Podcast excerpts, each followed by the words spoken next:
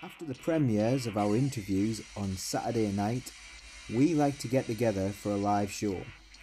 It isn't Saturday Night Live, but it is Socialist Night Live.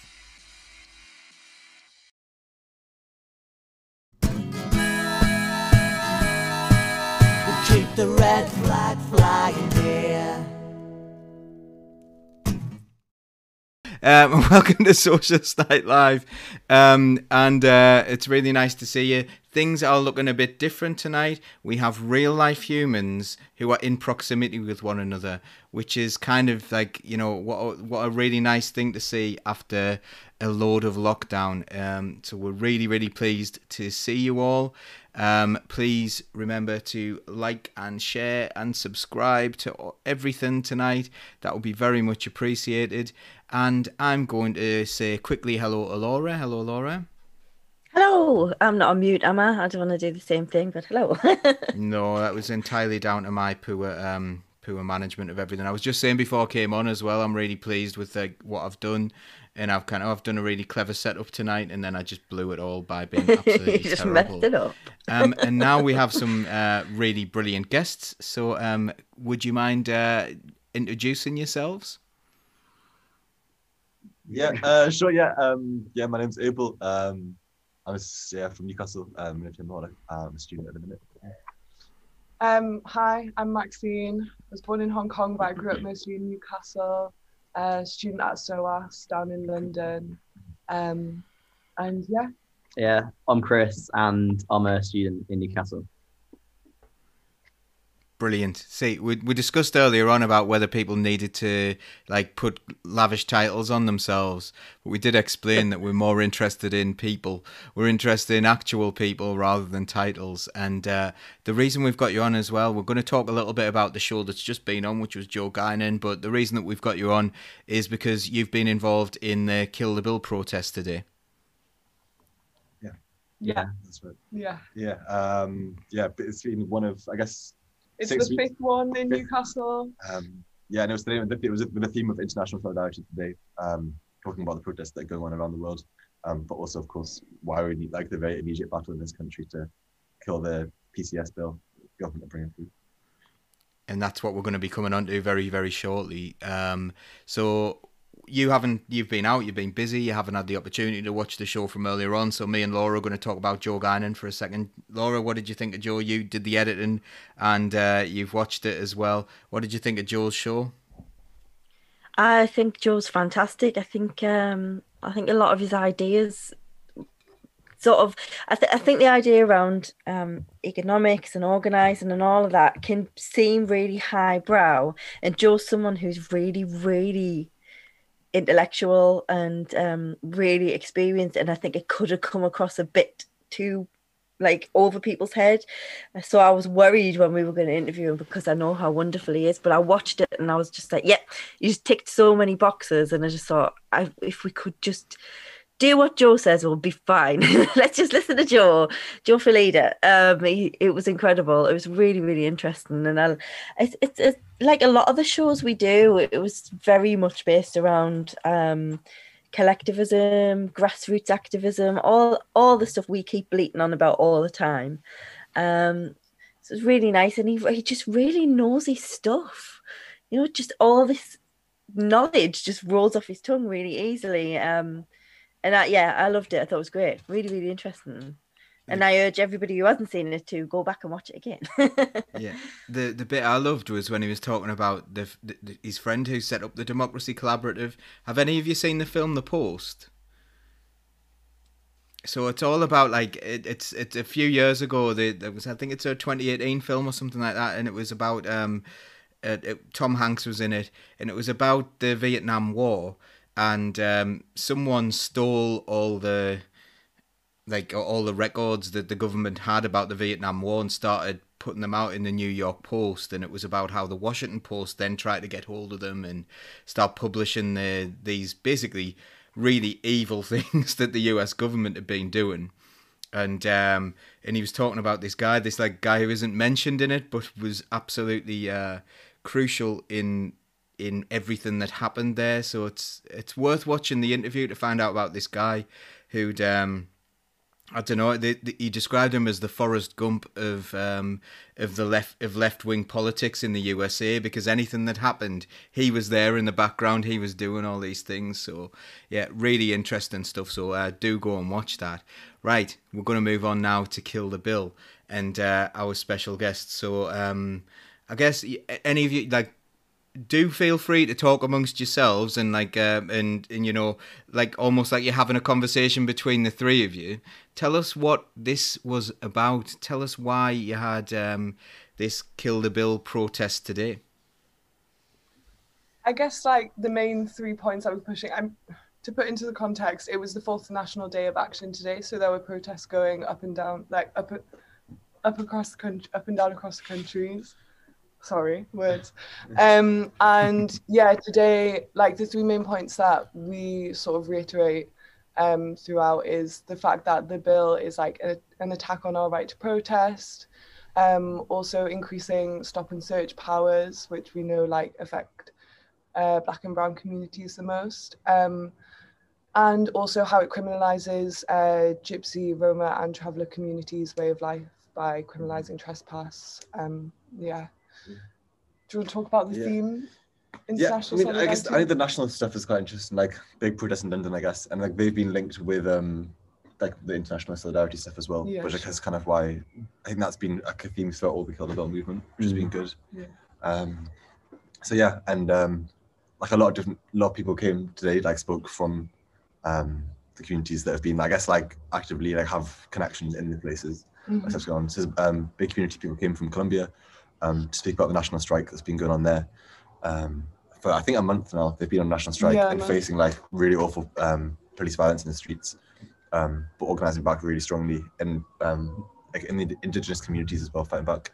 So like kind of wanting to raise the voice of that, um, but bring the commonalities between what we're um, like. It's the same like systems of police, and it's actually the UK police that are Training The the training- Colombians. Yeah, training the. Colombians. Um, I guess Yeah. UK police. We can talk about more. Yeah. yeah I, di- I didn't know anything about so the, the uk police are training the colombian police Yeah, It- which are the ones that have been really violent. Yeah.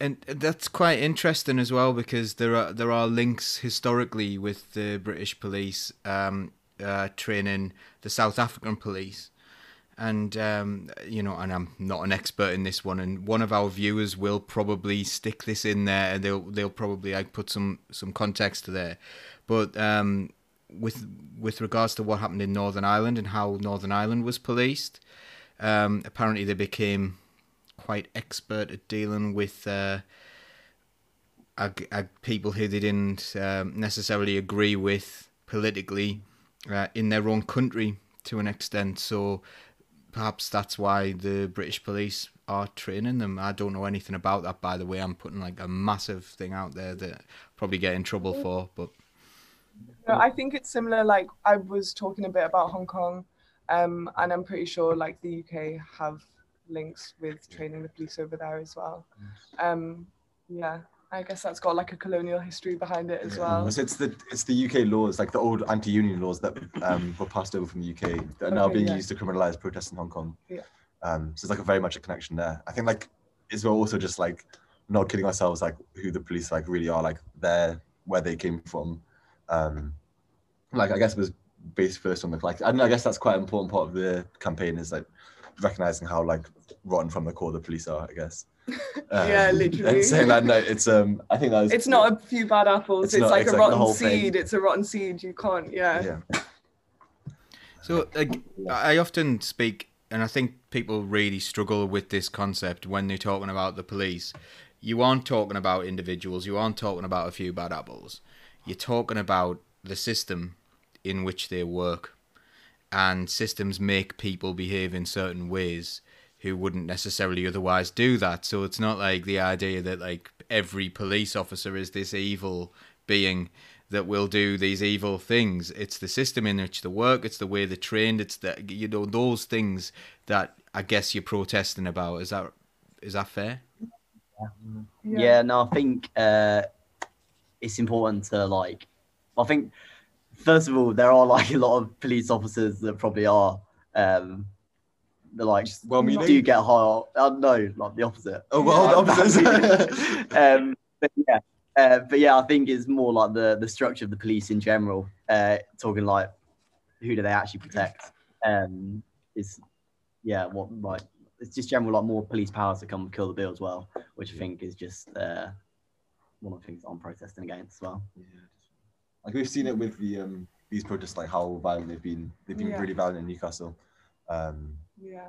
And I guess like talking about how um it's like the structure that makes like might make that in, influence an individual to act in like um a bad way. For example, when I was dealing with a police officer recently, uh, because of these kill the bill protests, uh, he sort of so he like racially profiled me and asked um he said something he called me oriental basically and i felt really uncomfortable with it and called it out um and he got really protective and really defensive and then justified it by saying oh um that's what the system says like that's what it is on the computer like it's on the database like i'm not i'm not racist i'm not racist i'm like but then you're just proving like you're proving my point that is a systemic issue not just an individual issue and he like just didn't know what to say. So like i agree like it's not um yeah it's not just about like the individual inherently already like joining the police force as a bad person but also the structures like how it can affect someone's like way of thought and mindset and language. Yeah. Yeah. That that's really interesting you say because sometimes I think we can, you know, the best thing to say in that case for the officer is like, oh, sorry, is that not, is that not a right thing to say? Oh, I'm really sorry. I'm really sorry if I've been offensive, and then you kind of learn and move on. But it sounds like, oh no, well that's what I've got written on my list, so that's fine. I'm fine. I'm correct because that's what's on my list. You know, um, I think also- Laura. Oh no no! Please please please come in. I didn't realize you were about to speak there. Come on. well, let's, but just on what the point you said there about like the, the police could have like, I don't think there is a good a good response for police. Like, however well-meaning and like apologetic they are, it's like, I don't think like there's not like I- maybe you want to I don't know how it would have been that situation, but the police being nice, like there's not really a nice way to be a police officer because yeah like the structure is there, what they're bound to do. There's I don't think like they can really do it in a better way. Um, I'm sure we could hold them more accountable. Um, but also the whole accountability issue is so difficult like we've had a lot of protesters in newcastle um, wanting to make complaints against the police um, and also just calling out their disproportionate policing and the way they've mishandled things. And the complaint system is so inaccessible and also it's just a bit of a gaslighty um, process to go through to have to like live through it again and like have to prove your experience to the person who has done you the injustice is like really weird and not like an inaccessible process like i said. And, yeah. Yeah, and one I wanted to make a complaint as well, like before, and the thing the lawyer I spoke to the solicitor about it, and the thing that he said was that the independent, the independent, um, like police complaints department or whatever it is, um, is like the most, like always on the side of the police, and it's like it's just within that whole structure is that everything just works for them. They know that they're protected by the law because they are the law, pretty much. Um, Laura, you haven't spoken Yeah. yet, so I have been listening with great, great um, intent. This is this has been wonderful. Um, unfortunately, I've got a lot of notes, and I feel like I could go down quite a few different paths on this one. So just bear with us, and please tell me to shut up at any point. um, but in terms of um, first of all, I love what what you have done today in terms of internationalism. I think that we really need to start sowing those seeds a bit better amongst our communities because I think that's the only way we can move forward, not only as a society but as a world. We really need to be looking after each other and be internationalists and not. Uh, you can be proud to be British or English or whatever you want, but you also need to be proud to be a human of this earth and start looking after each other because everything's a mess. So please let's just look after each other. Obviously, that is stripped down to the absolute bare bones of what we really should be doing.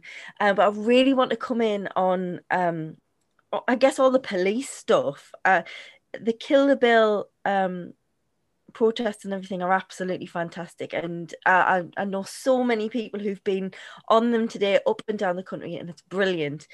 Um, I agree um, that I don't think we can necessarily hold individual police officers responsible for the whole system. It is a systemic issue, um, and and you know, like like you've just said there, it is like even written in their rules and policies and guidelines are, is is incorrect wording um, and things like that. So yes, it is a systemic issue, but it is absolutely a problem.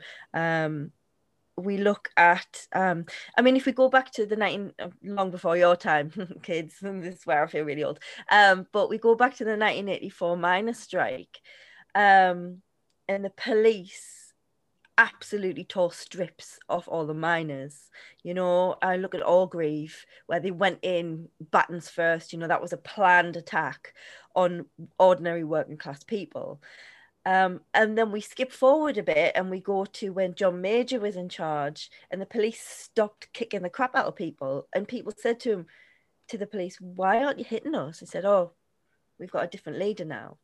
So it does go to show that it's a very top down structure. Someone at the top tells the police to do something and they just do it because that's what they've been told. They don't question it, it just happens.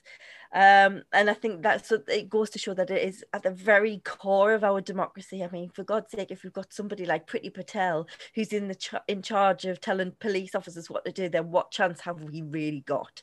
You know, somebody who's clearly shown themselves to be um, a racist, a, a, a capitalist and i mean that in the worst sense you know? Um she doesn't care about working class people and and will use the police as a tool to get us. I think that has been proven in everything she's done. Um also one thing i'd mention um so this this is a, another wide ranging issue in terms of the police but i think it does um positions of power like the police like doctors and you know things like that that, that lend themselves to being in charge. I think do that those roles do sort of um they are of interest to people who want to have power and want to have power over other people. So i think as much as i've said there you know you can't you can't blame really the individuals. There are individuals who are just doing those jobs because they like to be in power and they like to have power over other people. Um, if you listen to Woman's Hour last week, there was a piece on um, the super complaint that's in at the minute about the whole systemic nature of um, police officers not being held accountable for their actions in terms of domestic violence and the things that they get away with because they're police officers. Um, and Chris, like you said, it's, it's the IPCC, I think, and and not a great deal has been done as yet, unsurprisingly, uh, uh, sadly. Um, so that's gone into this super complaint, and some of the stories are absolutely devastating. The families of these police officers who have to live through this. Um, with no accountability whatsoever. The police seem to just have, you know, a carte blanche to just do what they want. Um, it, it's really, really sad, and and we need to, we we all need to be on this straight away. And and the thing is, once you start criticizing a structure or a certain part of the community, then you are going to go, well, not all police. Yeah, okay, right. Not all police, you know not not all white people, not all men. You know, that argument just doesn't wash anymore. It's absolutely pathetic. So we all know it's not every police officer, but there's clearly a problem here. Um, and I just love what you guys are doing. I think it's absolutely fantastic. Like I say, up and down the country today. And I just worry that there hasn't been enough footage. You know, the the media plays a big part in protecting um, this system and uh, yeah, we need to keep going at it. So that that was my lengthy rant on the situation, but uh, um, yeah, that's yeah. what I've got to say about it.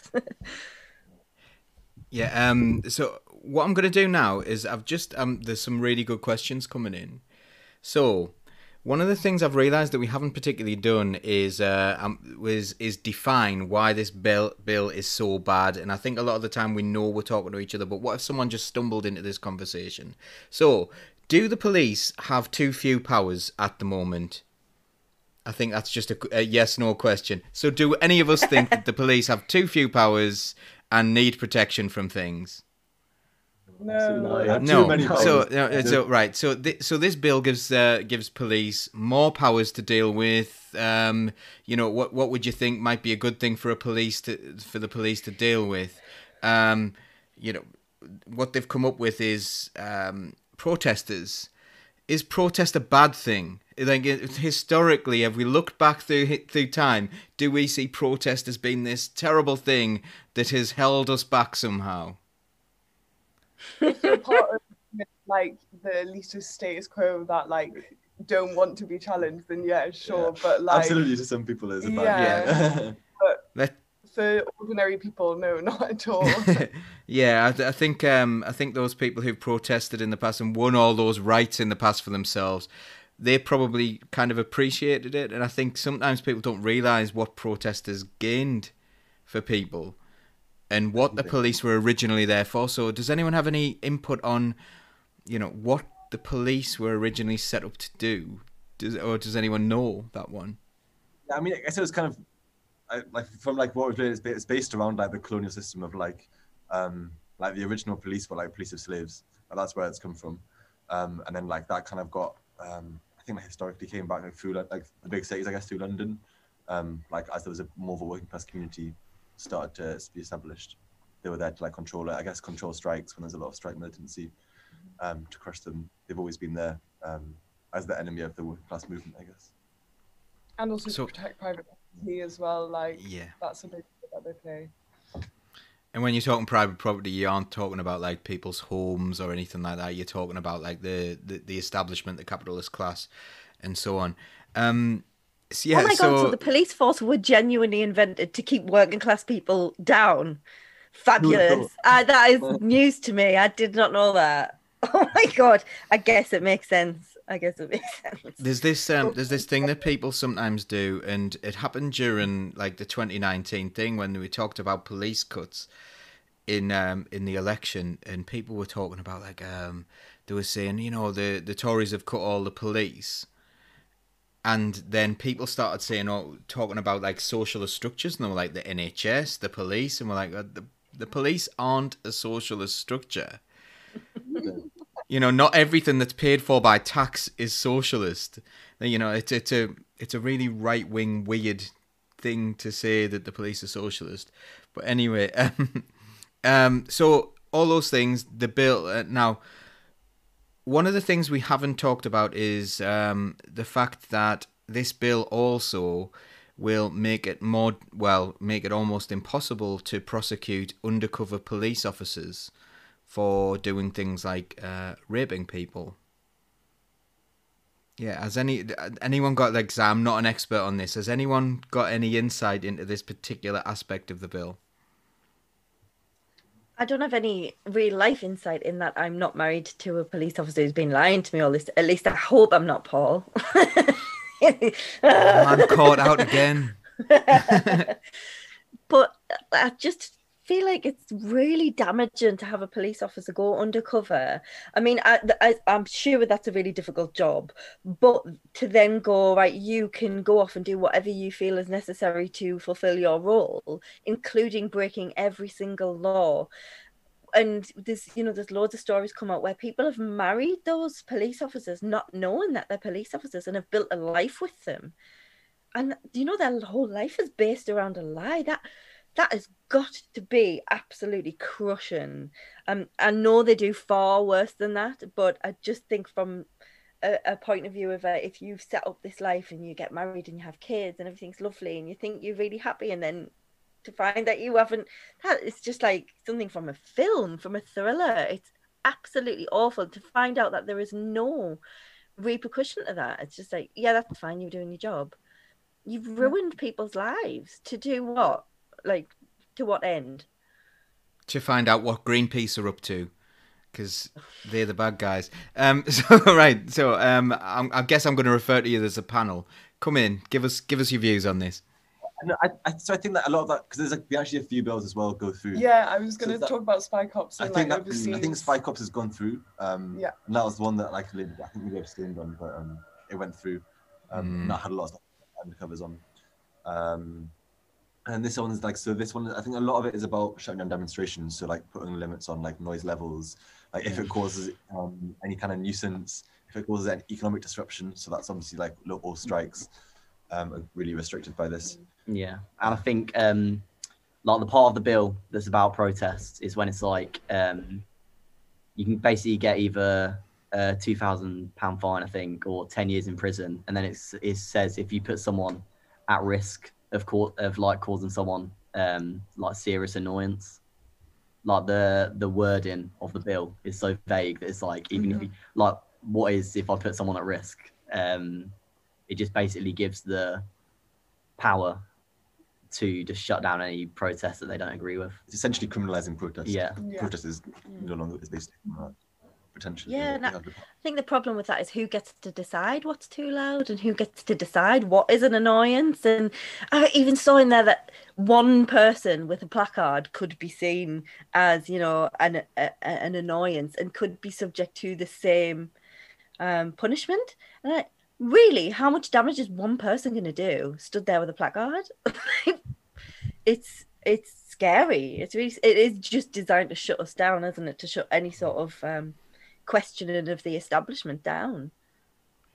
Before I um before I bring in some uh, questions from our our viewers tonight, the last thing I want to say, Maxine, did I meet you on a on a um about the proroguing of Parliament in Durham before? Did is, were you there in in Durham when we had um, a proroguing of Parliament rally? I think so. Sorry. Oh, what a shame! I didn't know. I didn't know whether I'd met you. Um, so the the idea was that you mentioned Hong Kong earlier on, which is why because I was speaking to a protester who was mentioning that they'd been involved in the Hong Kong protests. I didn't know whether that was that was um, whether that was you or um, anyway. So you were mentioning about Hong Kong. What is the what is what are the similarities between what is going on in Hong on in Hong Kong, which you mentioned earlier on, and in the UK? Well, I guess it's you know the same struggle against um, the police being able to abuse their powers um, and to clamp down on protesters and also like trade union activists. Um, a lot of them have been like imprisoned and uh, arrested and imprisoned and put on trial. Um, yeah, it's sort of like this piece of legislation I guess similar in how in how like the 2019 Hong Kong protest started. It was against this extradition bill, um, focusing on this piece of legislation, and then in the end also the national security laws which have been passed through now. Um, but yeah, just sort of like that. Yeah, same struggle against like police being able to abuse their powers and clamp down on like mass mobilization. Um, yeah. So is that is that where do you do you think that is going to be something that we become more likely here because you had a lot of people in the UK saying like you know oh well you know that could never happen here that could never happen in the UK well it does doesn't it to an extent it does um, not to extreme degrees yet but we're seeing more and more the idea of like actually you know like we've seen a for example a nurse in in Glasgow on the same day as Rangers went out and pissed everywhere basically and you know the Ranger supporters went out and had a, a big party on the streets. And the same day a nurse who was campaigning against um, an NHS pay cut was fined ten thousand pounds for standing with a placard. So you know is this is this what could happen what is like what is the worst thing that can happen do you think if this bill goes through I think partly like there is like a lot of ongoing violence, especially like around stop and search. Um, um, I guess like, especially like in cities, I think police are like particularly violent to um, young people, especially young black people. Um, like face a lot of violence away from police, and like of course like the border system as well. I guess that's where there's a lot of violence being like um, enacted already um, by the police. Um, I guess that kind of thing is going to worsen. Like stop and search is going to worsen also the violence against like gypsy Roma, gypsy Roma traveler communities um, worsening. I think that's like really serious. That's Yeah. like criminalizing the whole like way of life is like like deeply, deeply racist and really violent. Um, I think that kind of thing's worse. But I, so I guess that's like quite immediate things that like you need to aware of. But I think like we keep in mind as well, like we have, regardless of like just the attacks on us, like we need to like our movement as well needs to like be on the streets, needs to be protesting with like for the international things, we need to be out on the streets with them, disrupting the brands that are in like in um in support of them. It's like a lot of what we do is like targeting like in the protests, talking about the UK brands as well as UK police funding places like UK brands who are based in the UK are often like very complicit in stuff that's going on around the world. Um, so like the freedom to protest outside of them, that's like a lot of stuff we need to go and do, which will be restricted by the by the law. So, and it will be repressed pretty badly. Yeah, I think why we feel like us feel so passionate about this as well, because like I don't know, protest is like a very fundamental thing, and to us, like it feels really scary and quite like a dystopian future to imagine a world where um, we could like be seriously targeted even more so than now um, for encouraging like protests on the street and encouraging people to communicate and have that dialogue um, in that space. Um, I yeah. think the idea, like if you like even go on the government website and it literally names like um, BLM and XR as like basically the reason, the idea that we need to introduce more uh, like legislation because these are two like causes that have been like really effective with their protests. Um, like, I don't think it's because they're causing disruption, because these protests are actually Okay. they're working. Yeah. So it's just to repress it.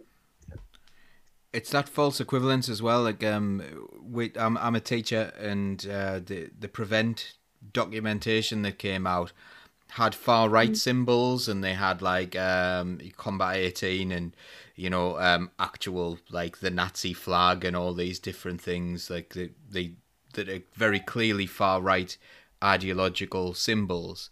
And then they said, "Oh, recognize left wing symbols: Greenpeace, vegan flag." You know, like uh, um, St. Pauli Football Club. These were the things that they were trying to create a false equivalence between, like the, these really benign agencies who were just doing things. Like one of them's a football team, one of them's Greenpeace, you know, um, and they were trying to create a false equivalence between being a Nazi and oh, you know, it's it's that Donald Trump thing, isn't it? It's there are bad people on both sides. Like these bad people are actually want to eradicate a whole race of people, whereas these bad pe- bad people want there to be less plastic in the ocean.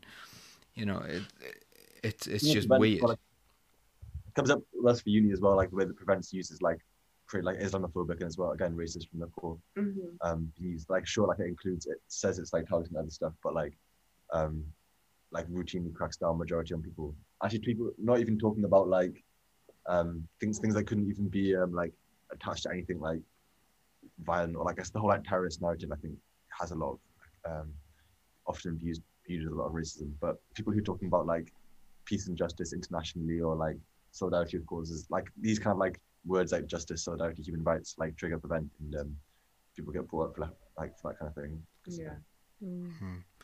Um, we've got a question come in from from Twitch, which is kind of interesting. Um, it is so what actually needs to be done about the police, and I think this was when we were talking about earlier on about like you know about the police in general rather than this particular bill. But what what does need to be done about the police in your view? we were we were literally talking about this the other night in that like it's such a complex issue that you can't just say something um like a catch-all like this is what needs to be done but i think the number one thing is like like take take the funding out of the police and reinvest it into the communities Yeah. like you need to tackle the root cause of crime which is in a lot of cases just inequality um so i think we need to reduce the need for a police um maybe one day abolish it, but we'll see. yeah, we're talking about like, can you actually? I think that is like maybe we're saying, can you actually abolish the police without a revolution? And perhaps that is what's needed. But I think like that is also like the point as well that we would like really I don't see it's like something that can be. It could be maybe held more accountable and like made um, perhaps more accountable to local government. Um, but really, it's something that, like we could perhaps tweak, but it's like set up and like fundamentally serves the ruling class. Um, I think like things that have come up, um, talking about like issues that the police shouldn't be responding to, and the police issues that the police aren't trained to respond to, stuff like mental health um, issues, um, homelessness, also hate crime, um, because the police just don't know how the fuck to deal with that at all. Um, they just make it again a really gas- gaslighty process. Um, yeah, and like yeah just like investing in communities a lot more social workers um providing like good training that is actually what yeah what what works for people and not what works for um the ruling class We, we yeah. have we have got motion with all this written down that we're putting through the Labour Party Yeah. as well. that's also what we're doing about it. I think that's what people could like. We need to like We'd like to see fight. that. Yeah, give that to Yeah. us and we'll get it through Sedgefield. Yeah, oh, well, no, let's do it. cool, yeah. Should I bring Now, speaking of um, speaking of you, you've mentioned the Labour Party there, um, and we saw when people started talking about that. This is I'm going to relate this to a comment. Leanne Powell has said people need to understand what defund the police actually means, and not the and not the media spin. And I think you've really done quite a good job of immediately coming in with you're not saying like you know it's to do something else. It's prevention rather than not cure. Um, but like you know, so Keir Starmer came out with the, like rather than about Black Lives Matter, he was like, "Oh, it's preposterous! It's preposterous the idea that you defund the police." But you look into the into the fact of it, and you know, people when they spend more on the police, it doesn't reduce crime. And if you look back into 1970s New York, you actually found that when like crime went up when they funded the police to a greater extent, which like you know it they they they became more punitive, and a lot of the crime was actually perpetuated by the police in New York in the seventies, which is absolutely bizarre situation. So, I suppose I'm asking you like, what do you think about like how to get that point across about what defunding the police actually means? You don't mean like you don't mean taking people away from communities and people who are doing a good job. I guess.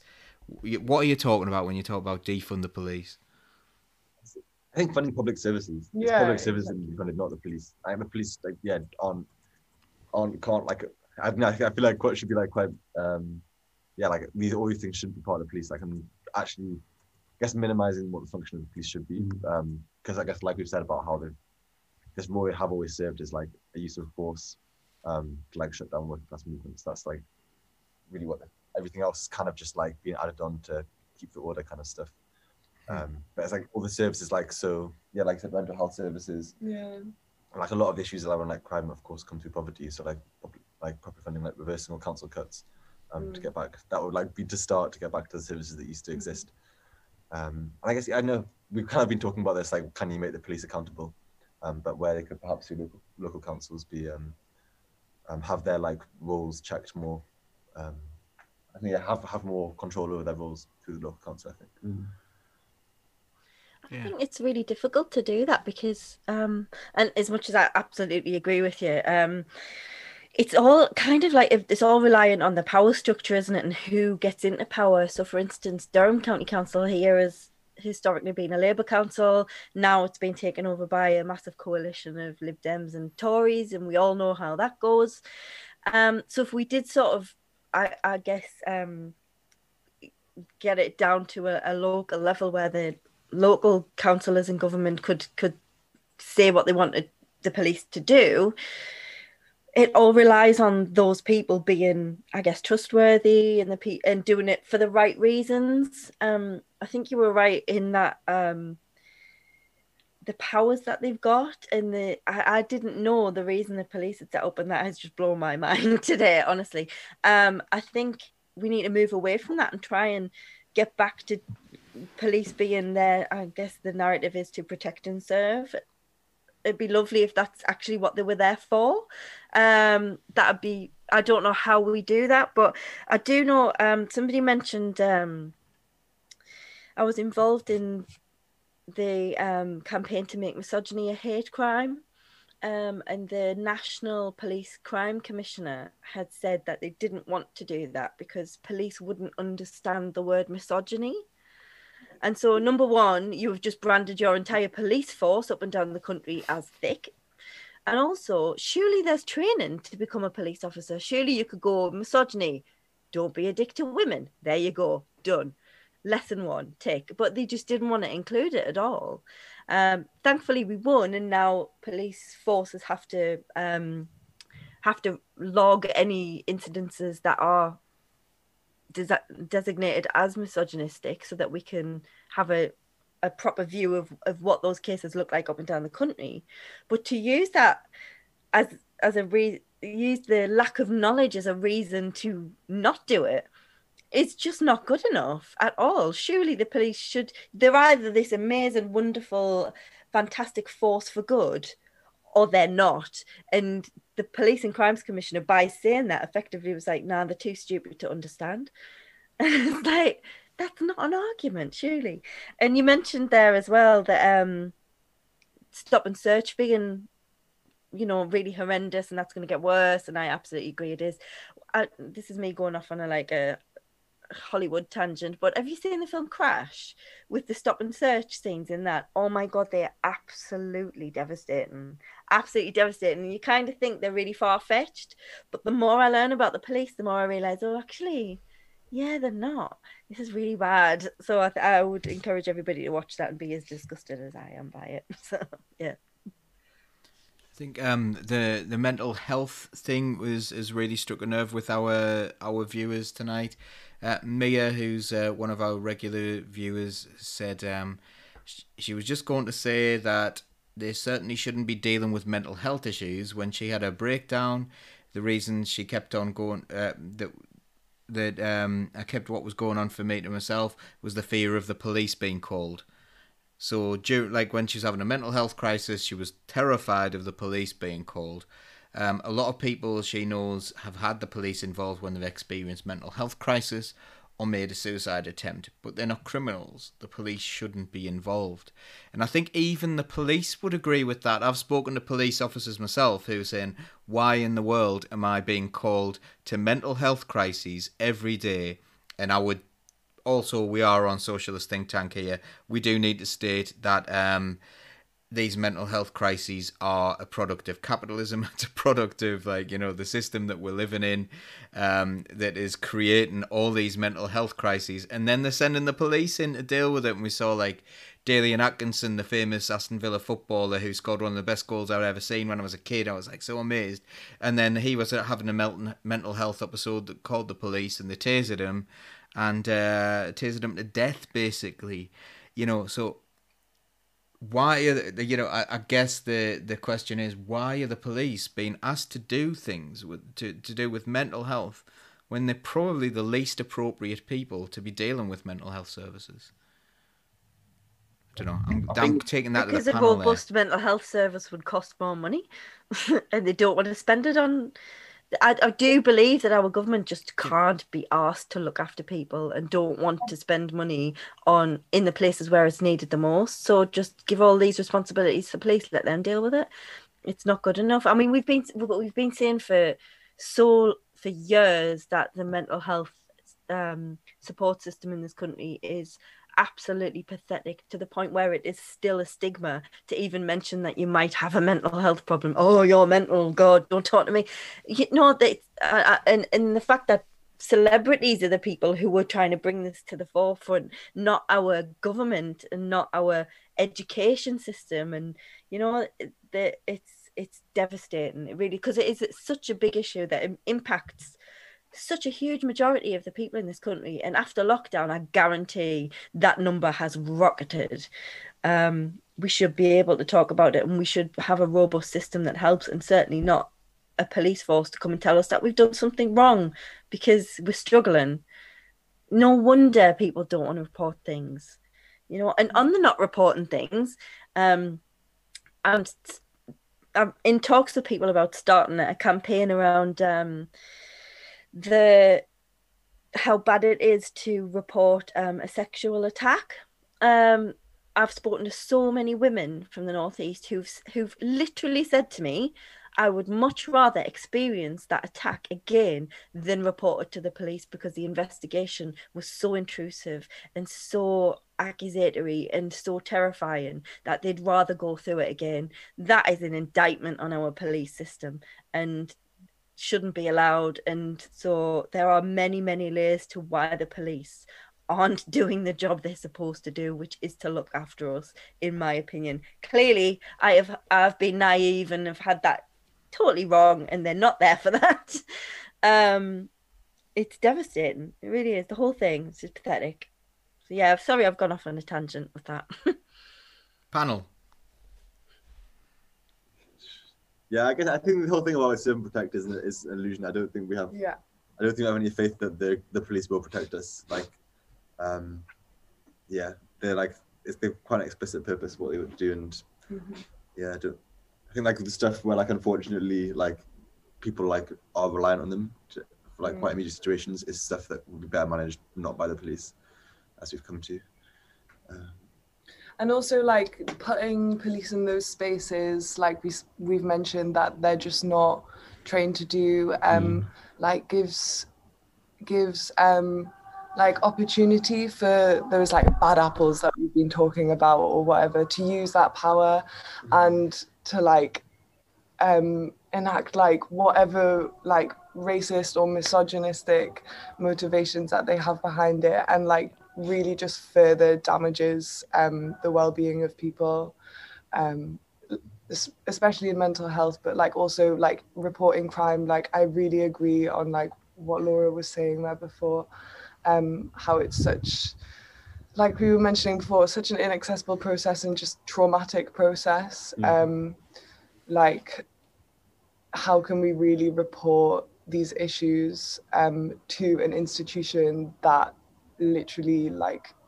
maintains that sort of uh, power and like yeah I think uh, I think it's pretty powerful when you realize how few people. So I suppose if if we were if the police were genuinely here to protect in the legal system, not just the police, the legal system was here to protect people. One of the one of the things we would see is um, people being convicted of um, sexual offences and and rapes, and when you see how few people actually report that um, given the trauma that they go through. And I know Laura, you were you were speaking to people about people who would rather not report the crimes than um, but it wasn't just rather not report report the cl- crimes it was literally i would rather go through that attack again than go through the experience of having reported it. You know that is that is absolutely damning. It's really really bad. That shouldn't be a thing. You know being attacked should be the worst thing that could ever happen to you in your entire life. You shouldn't then be made to feel like um a criminal because something's happened to you, which is the feedback that we're getting. You know, we've been speaking to people who have gone to Rape Crisis UK as well, and the, the and, and the sheer amount of crimes that never get any justice, never. It's like four percent of all reported sex crimes go to court, and they're only the reported ones, and even like one percent of them actually get a get a conviction. It's absolutely tiny. And this is a huge deal, and it's been going on for so long. And I happen to think that it is another um, nail in the coffin of um, the misogynistic society that we live in. Like, women don't matter, and and it's not just women. It's it's it's it's anyone who gets attacked in that way. It's almost like the police just don't want to deal. So like will not bother doing this properly, and they they treat the victim as the perpetrator and it's really upsetting. Um, we do need to do something about it. And I'm pretty confident that that is not the only um, injustice in our reporting system. I'm sure there are plenty. Um, and I think we've learned a lot tonight about that. Just knowing that the police haven't necessarily treated people in the way that they should have been treated or listened to victims of crime in the way they should have um, and have been given a top down structure to abide by. And then we don't we don't look for police to, to solve these things. I don't think we aspire to have like loads of police out arresting rapists every day. We aspire for those rapes not to happen in the first Mm. place. Obviously, it's like not. I mean, that would be lovely, yes. It's not like I don't think we look to the police to solve these issues. Is what that's my point. I guess I don't Yeah. think they won't be solved by the police like being more on it or like more. Yeah. Uh, I feel like it needs like there's obviously a lack of that in the immediate term, but Yeah, and also like going off what you were saying about how it's been such like a long-standing issue, like the hype around police injustice recently to do with like the Kill the Bill movement, but also um, the reporting of like uh, Sarah Everard's murder and stuff like Mm. that. Um, a lot of people were only sort of waking up to this sort of stuff um, like this year, and like it's something that's been going on for so so long, especially for like minority communities in the UK. Um, yeah, it's yeah. I- I'm happy that like a lot of people are waking up to it, um, but also to recognize that like it's something that people have been struggling with every day for a really long time is also important too. Like there's a history there. It's it's not. the Labour movement needs to catch up with that. Yeah, exactly. like yeah.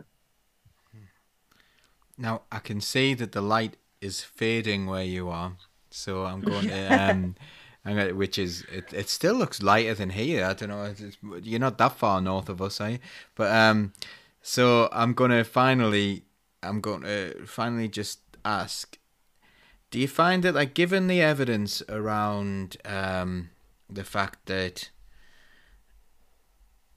crime sentencing, you know, increased sentences and punishment, there's no evidence that increasing punishment levels reduce crime. Um, so like you know, people aren't put off by the massive sentence that but we'll add an extra ten years on. Oh God, I'll get an extra ten years if I rape someone. Therefore, I will not do the rape. You know, is not something that apparently has any sort of effect at all.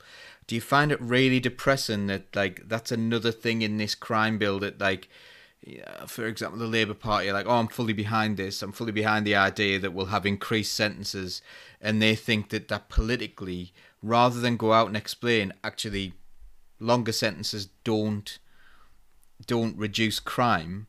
Why in the world are people like? Why, why in the world are the Labour Party falling in with this idea that increased sentences will somehow magically reduce crime? Is that a depressing thing? Yeah, I, I don't know. I just feel like a lot of the time, um, it's easier for like the politicians to just go with like the the easy explanations and stuff, like saying getting into a whole debate on why, um, like longer sentences don't actually reduce crime isn't going to fit into like what they want to say on the TV of like uh five second soundbite or something. Um, but I think we also need to look at like why, like what our prison system in general, um, like are people just going in it just to keep them off the streets, or should it be more of a rehabilitation um, kind of thing about it? And I think that's something that I would like to um, see a Labour Party stand up for. Absolutely, yeah, me too. Yeah. No one, no one thinks about the prison sentence when they commit a crime. You know, Yeah. you don't commit a crime plan to go to prison for it. Um, yeah, like, if people, like the, the issues are like it's not the lack of punishment that people basically cause crime; it's the poverty, like and the structures of misogyny and racism that exist in society, like crimes. Mm. Um, so yeah, I think yeah, that needs to be like a. I agree, like you're saying, what Labour have been tough on it essentially. Um, needs like I think that like hope. I thought like maybe Black Lives Matter has probably shifted a lot and the movements in the the Bill now. Um, but it's still yeah a battle to be won in the Labour Party on that. Um, to make people realise. Many many battles um so how can we support you in the kill the bill campaign um how can we how how can we go about like helping as individuals like who like if we're watching this what can we do I mean, obviously, people can look to um, the Kill the Bill. Uh, I'm sure there's a website, and also Sisters Uncut do a lot of work on this. Um, can help oppose the bill, but also I think the beauty of like the Kill the Bill movement is the fact that it uh, affects so many different issues as well. Um, there's a lot of issues that um, need people helping to like resist police powers in general um and like there's a lot of campaigns like you mentioned before laura um getting misogyny recognized as a hate crime. There's a lot of different campaigns that people can be working on in the meantime to, um, yeah, fight against the powers that the police have and that they continue to abuse. Um, where else? and I think like getting the like using the structure of the labor movement is pretty crucial. Like there haven't really been on the Kill the Bill demonstrations much yet. Like it's been mostly down to like um individual and like mostly quite young activists to like pull these things together, like under a lot Yeah. of police pressure and like the big like labor movement organizations haven't been there. I Yeah. don't know when the last time the Labour Party supported protests was. but Yeah, literally, like, we've had are- these- no had no politicians down at the yeah, demos, like no like- one, um, none of like the political figures have like stood up, which like could have actually been quite um useful against like the violence of the police. So like having um, I guess like labor representatives should be there. yeah, really, putting pressure on those structures that we have, Yeah. um, and the people who are in those structures like we said, well. we've got the motion going through Labour Party. Um, um, um, like yeah, we like all want to pass that out our branches and take it to the CLP. Um, I can like use, and I think the same as well in the unions. People can pass motions in the unions. Like the unions should really be out on these kill the bill demonstrations. I think, um, like it's their rights to strike that are being taken away. Like it's really crucial that um, should be out there with us. Do you got more stuff to add? I was just gonna say, like, step uh, first main thing I think people should be doing is like joining the protest, like getting out. yeah, Yeah, sure, exactly. Um, like we like the bill is due back um, in Parliament next month. Yeah, So whenever the next National Day of Action, it's got to be like the biggest one. Um, Yeah. Yeah. So yeah, even if you can't like make it, just like share stuff about online and stuff like that. I think that's like the most immediate thing. mhm, Is just actually get on the streets. yeah. Sounds good to me. Laura, how can you get involved in Yeah. Socialist Think Tank? Oh God, how can you get? Well, easily you can follow us on and like and share and subscribe on Facebook, YouTube, Twitter, Twitch. Uh, we have a website as well, and you can become a member. You can become a member for free because we are socialists. But if you do happen to have a spare couple of quid to give us so that we can keep creating content like this, then please do. It is very, very much appreciated.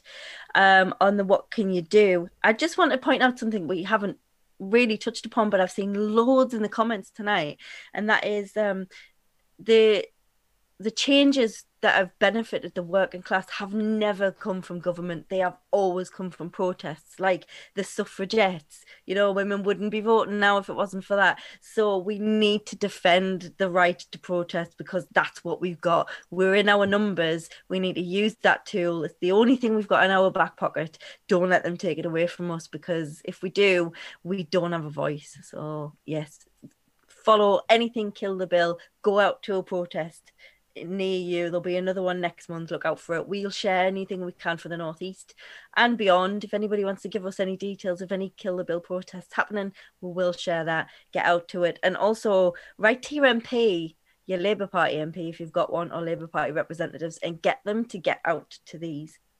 protests as well. Okay, closing comments, anyone? Um, one thing I was going to mention, if you do want to get like, obviously the next National Day of Action is a nationwide thing, um, and collective active collective action London usually do like a great map with all the protests and actions going on up and across. Up, I can't. Why can't I say up and down? Up and down the country. Up and down. The, um, said that twice. But um, yeah, I agree. Like getting out on the streets, Yeah. mobilizing. Make it happen. Yeah. Yeah. yeah. Mm. Spread the word. Okay, well, thank you. Thank you so much for coming on. We will have a very, very quick debrief after this, so don't go anywhere until then. But we will say goodbye to our viewers. Um, goodbye to our viewers now. We want to thank you and thank you for all the work you're doing. It is incredibly important that you do this. Um, so you have our thanks, and uh, please do share anything that you're doing with us. We are really happy on Socialist Think Tank to share any of the work that you're doing. So use the networks that we have, and um, we will hopefully see you all again. See you later, everyone.